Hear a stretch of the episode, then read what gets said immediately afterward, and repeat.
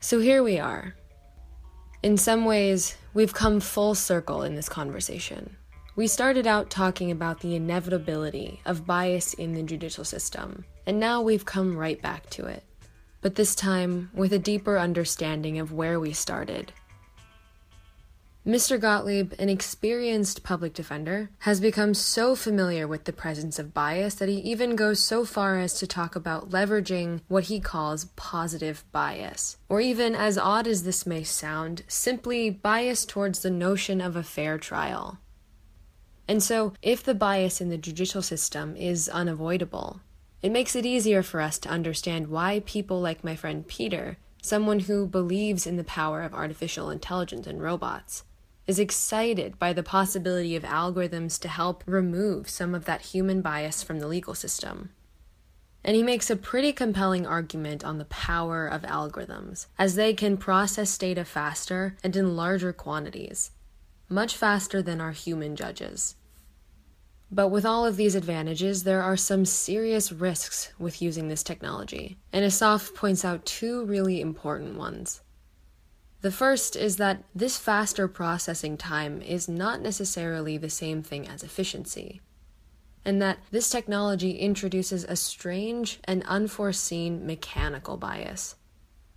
The second is that while this kind of software can pull up relevant precedents in record time, it creates false associations or opinions that weren't anticipated by its programmers.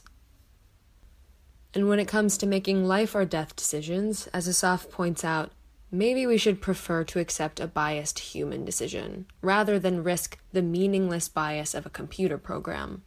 Because at least with human judges, we can elect them, and therefore hold them accountable.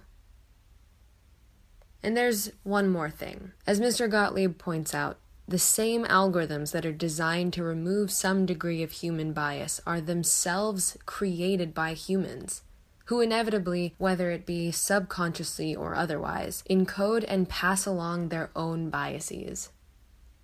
And so, strangely and even somewhat ironically, this attempt to unpack the inner workings and hidden risks of sentencing algorithms has led us to a deeper understanding of the paradox and seeming inescapability of human bias itself.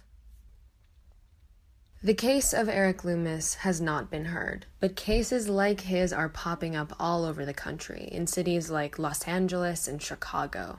And as cases like Loomis's are multiplying, so are the questions about the legal and ethical implications of using such artificial intelligent technology.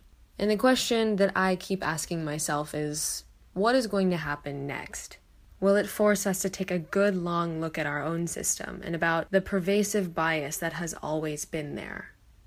Only time will tell.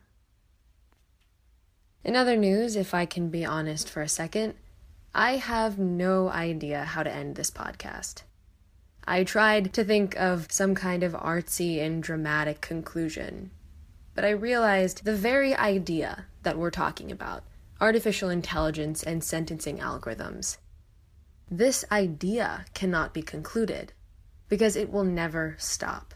In the sense that technology will continue to evolve and we will continue to try and catch up with it. There isn't really a way to conclude this conversation because we're not done having it. So I guess don't consider this a goodbye. Consider it more of a see you later.